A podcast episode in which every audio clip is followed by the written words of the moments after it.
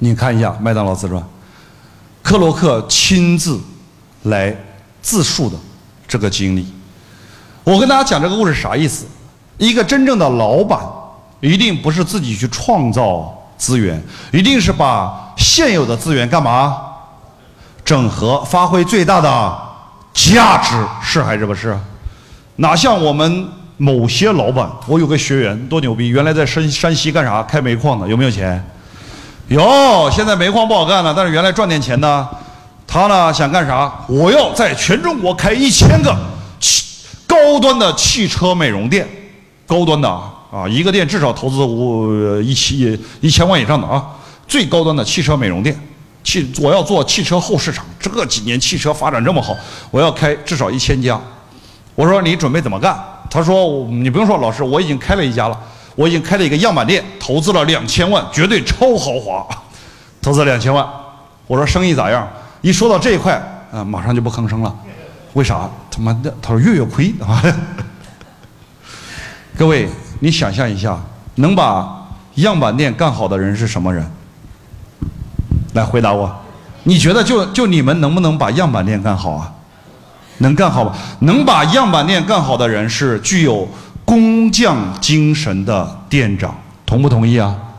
你一个老板天天在店里待着，你企业能做大？我把头砍下来给你，对还是不对呀、啊？老板是干嘛？老板是天天到处跑着整合资源的，同不同意啊？店长是干嘛？店长二十四小时守在店里面，去研究产品、研究摆设、研究客户、研究管理，这才叫店长啊！能把菜炒好的，那叫啥？那叫厨师啊。能把店管好的那叫啥呀、啊？那叫店长。能把店开到全世界，那才叫啥？企业家呀，对还是不对？最后再把这个饭店搞上市，那叫啥家？资本家吗？你可千万，你可千万别说我啥都可以，完蛋了，恭喜你，那你就是万金油了。我们的定位是做厨师、做店长还是做企业家？一定是企业家。企业家永远不寻。永远不自己创造样板店，企业家永远在寻找样板店。无数个老板的梦想都被样板店给摧毁了，有没有？你告诉我有没有？无数个老板都跟我说：“老师，我想招商加盟，我怎么不整两三家样板店让人家来参观来看一下呀？”我心里想，你要是能把样板店干好，那你也别干企业了，你就去老老实实做店长了，对不对呀？你想想，所以说无数企业的梦伟大梦想全部被样板店所摧毁了。就是老板不要去创造样板店，老板永远在干嘛？在干嘛？对了，寻找样板店。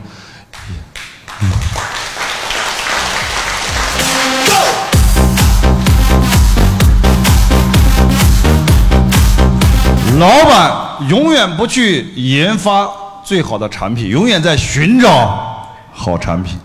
你永远记着，老板永远不去培养优秀的人才，老板永远在寻找和发现优秀的人才，这才叫高手。因为你是中小企业，你没有这个资本去做，对不对？你永远是做这个事儿的。中国人呢，太聪明了。曾经有个老板。一样的，他呢天天没事就到处转找机会。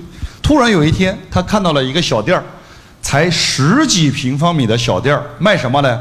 卖鸭脖子，那个品牌叫鸭脖王，有没有听说过？鸭脖王，哇！一开业，十几平方啊，你天天排队呢，味道又不错呀。他就在那里看，这能投资几个钱？几万块。他一算，妈一个月能赚个两三万、三四万，投资几万块，一个月能赚几万，这生意好不好？他心里这生意太他妈好了。我怀疑这个人，要么他看过麦当劳的自传，要么他就听过我的课，你知道吧？妈，他就马上，这个人呢就找到这个鸭脖王的老板，就跟他谈一模一样的，我投资五百万人民币，成立一个。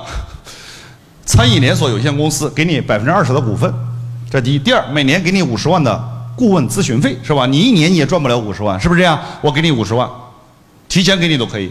第三，我每开一家店，我再给你三万块钱，啊，是不是一模一样？就直接跟这个鸭脖王的老板谈合作。哎，这样谈完了之后，这个鸭脖王的老板，你觉得愿不愿意跟他合作？愿意还是不愿意？那愿意的举个手。哇、哦，说明大家格局还不错。鸭脖王的老板就一句话：怎么可能有这么好的事儿啊？你到底是干啥的？你告诉我，你明白吧？ 怎么可能呢？天上掉馅饼，你这啥也不也不用我掏钱，还给我钱，怎么可能呢？对不对？你是不是就想学我的技术，然后自己干呢？你明白吧？就直接回绝了，不搞。再说了，我开店，我马上第二家店我自己就开起来了，再过俩月我第三家店就开起来了。我有钱我自己赚，我为什么要跟你合作呀？各位有没有这种人？有，多得很。 他觉得没有这么好的事儿，你能把他整大，我自己还能干，不跟你合作，就这样。哎，这个人一下子就蒙圈了，为啥？妈的，这克洛克也没有这种经历啊，是吧？就回去了，陷入了深深的思考。但是中国人真的有智慧，中国人搞人是不是很厉害啊？他就在想怎么样搞定他。既然明的搞不定，阳谋不行，我就给你来点 阴谋，你不是第二家店马上要开业了，马上招聘吗？他马上把他表弟叫来，表弟又帅又白，是吧？表弟给你个任务，啥任务啊？去应聘，一定要给我进去，而且他给你发多少钱工资，我再给你三倍的工资。你去那儿只有一个目的，干嘛？你一定要把他做鸭脖子那个技术给我学会。他表弟领命了，保证完成任务就去了。 哦，那长得又帅，对不对？又积极，去了就应聘上。应聘上之后，每天早上最早起来打扫卫生啥，任劳任怨。晚上走得最早，走得最晚，你知道吧？那你天天，你说你见过这样的员工吗？那老板说这员工也太好了，对不对呀？太积极了，甚至喝酒的时候跟他说：“你愿不愿意做我的女婿啊？”你知道吧？你就直接问他，喝完酒，啊，这表弟三个月不到。 你说做鸭脖子这这这事儿很难吗？难不难？你想都准备当做女婿了，要不要让他帮帮忙做点核心的？要不要？其实根本就没多多多大科技含量，做个鸭脖子算啥嘞？三个月搞定。三个月之后，这老板就找到鸭脖王的老板，跟他老板，你现在有两种选择：第一种选择跟我合作，我来给你投资，我们来搞，把它搞大；第二种选择，我自己开始干了啊。 哎，这个鸭脖王的老板就说：“怎么可能？这鸭脖子做这个鸭脖子的技术是我三代祖传下来的，是吧？这个不好学会的。”他说：“我是不会，我也没想学，但是我兄弟会。你兄弟是谁呀、啊？我兄弟就是那个谁谁谁。”那个老板脸色就变变绿了。那是你兄弟？是啊，是我表弟啊。哇、哦，这个鸭脖王的老板一看，完蛋了，他妈的有奸细，知道吧？ 妈，这仨月，呃，该学的人也学会了，对不对？这咋整嘞？但是老板也很聪明，马上就说：“哎呀，大哥，这样，我看了你兄弟这个人，人品非常好。既然你们是兄弟两兄弟，你兄弟人品这么好，你也差不到哪里去，咱们合作好吧？就合作，成立了一家公司，把名字都改了，是吧？改了一个名字叫绝味鸭脖，短短三年。” 八千家门店，市值超过两百亿，还可以吧？哦，你看一下，这老板他干啥？他会做鸭脖子吗？他会不会？不会呀、啊，呃，他他不会，他表弟会是吧？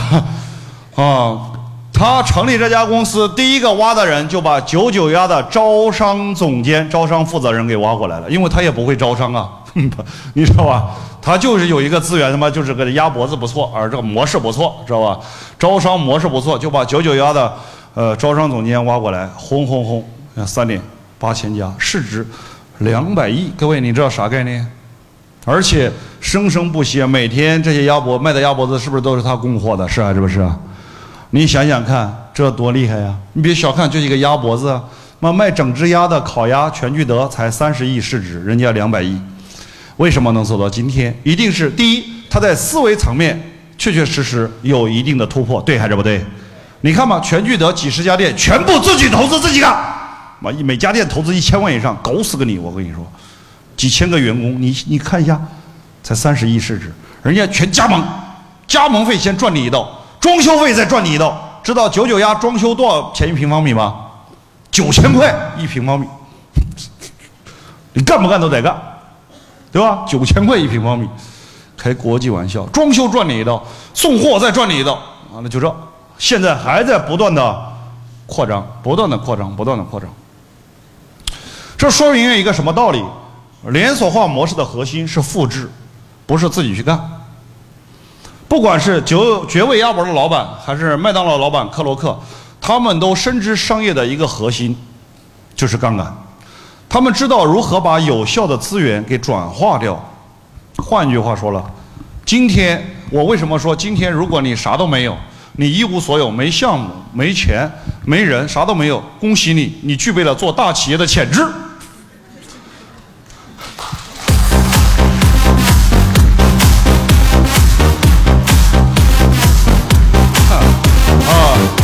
如果你有几家店，恭喜你，你具备了做优秀店长的潜质。如果你什么都没有，那你只能做克洛克、做绝味鸭脖这种老板了，对不对呀？我想问一下，现在市面上这样的小的好、好的项目、好的产品多不多呀？多得很。最缺啥？缺能够让它复制的模式。同意还是不同意啊？你看吗？就这么回事。上一上上一堂课，我们那个司董会的，湖南的，在广州开了十五年的出租车，但是一直怀揣着一个梦想，一直怀揣着一个梦想，干嘛？要有自己一家伟大的企业。开了十五年出租车，那大街小巷啥都熟了。那后来学习完之后，你知道多牛吗？人家就就学克洛克，学这个绝味鸭脖的老板，终于看到了一个馄饨部，你知道吧？那个卖馄饨的天天排队，馄饨做的确实好吃。知道吧？里面还有什么常德米粉，还有热干面，有十几个小时，天天排队，从早上到晚上都在排队。他说这个玩意儿怎么样？可以。他竟然自己跑进去，他妈的待了几个月，然后回到老家就开始整，一年整了十二家，你知道吧？整了十二家，叫梁蛇记。他姓梁，他老婆姓佘，佘太君的佘，梁佘记。像后来我把他品牌又给他改改成佘大姐，馄饨王。今年开始全国扩张，你知道为啥他具备了全国扩张的基础？你知道为什么吗？因为我让他儿子先到全中国最大的馄饨连锁机构叫吉祥馄饨，有没有听过啊？我说先到总部给我干半年再说，明白吗？我说那半年啥也别干，天天就找里面哪个人有能力，你就请他吃，请他喝，把关系搞好。然后你回来起盘的时候，这些人你就顺带带回来就可以了。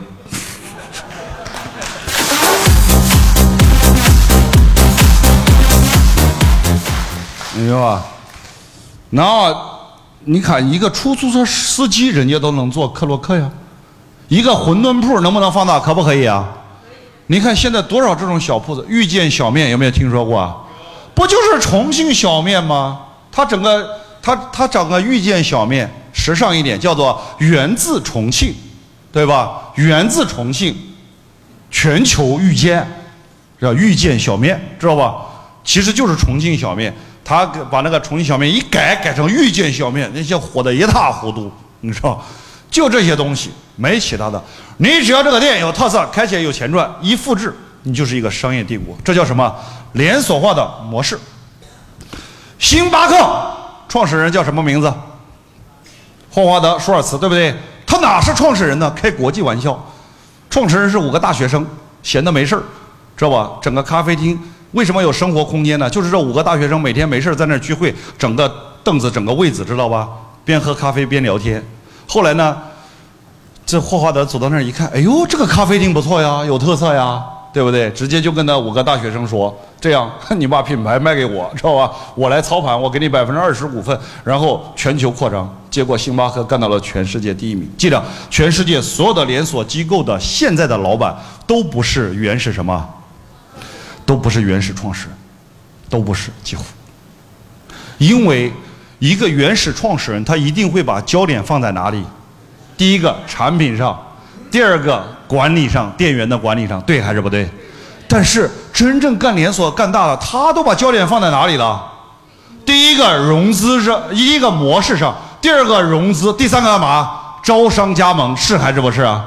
他的焦点完全不一样啊！一个人你不可能什么都牛啊，他焦点不一样，这种配合他就厉害了。所以我们不要去创造资源，我们只做资源的整合者和搬运工，是吧？做搬运工也可以啊。好，这是第二个，叫连锁化模式。